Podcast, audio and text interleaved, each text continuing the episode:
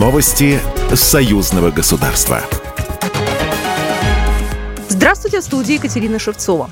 Александр Лукашенко предлагает расширить географию форума регионов России и Беларуси. Подготовка к проведению лета 2024 года в Витебске 11-го форума регионов Беларуси и России стала темой совещания у президента Беларуси по актуальным вопросам развития Витебского района, передает Белта. Знаю, что предложена генеральная идея мероприятия «Наука и инновации для экономического развития Союза». Нам есть что предложить партнерам. Успех ТИБО-2023 тому подтверждение. И есть что позаимствовать у российских коллег из науки, подчеркнул глава государства. Александр Лукашенко отметил, что предстоящий форум – это еще одна площадка для новых бизнес-идей, от инновационных наработок до заключения крупных контрактов. Вице-премьеры Беларуси и России обсудили вопросы союзной повестки. Накануне состоялась встреча заместителя председателя правительства Российской Федерации, министра промышленности Российской Федерации Дениса Мантурова с заместителем премьер-министра Республики Беларусь Петром Пархомчиком.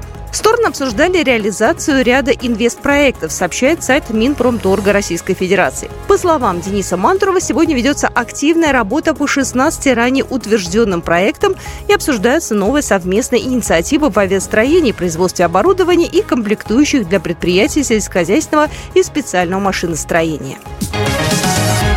Международный автопробег «Афганская гильза памяти» прошел в союзном государстве. В Санкт-Петербурге к монументу ветераны возложили красные гвоздики. После наполнили землей из подножия мемориала гильзу и повезли ее в Минск на остров слез для захоронения. Акция посвящена 35-летию с даты окончания первого этапа вывода советских войск из Афганистана. 19 августа ветераны из Петербурга встретились с боевыми товарищами из Беларуси на острове слез. Это место – символ скорби по всем сыновьям сыновьям и дочерям, павшим на чужой земле. Владимир Шоков, председатель Минской городской организации ветеранов войны в Афганистане «Память».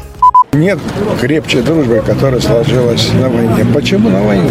Потому что, идя в бой, я должен быть уверен, человек, который справа и слева от меня находился, я должен быть уверен, что, будучи убитым или раненым, он меня вытащит с поля боя.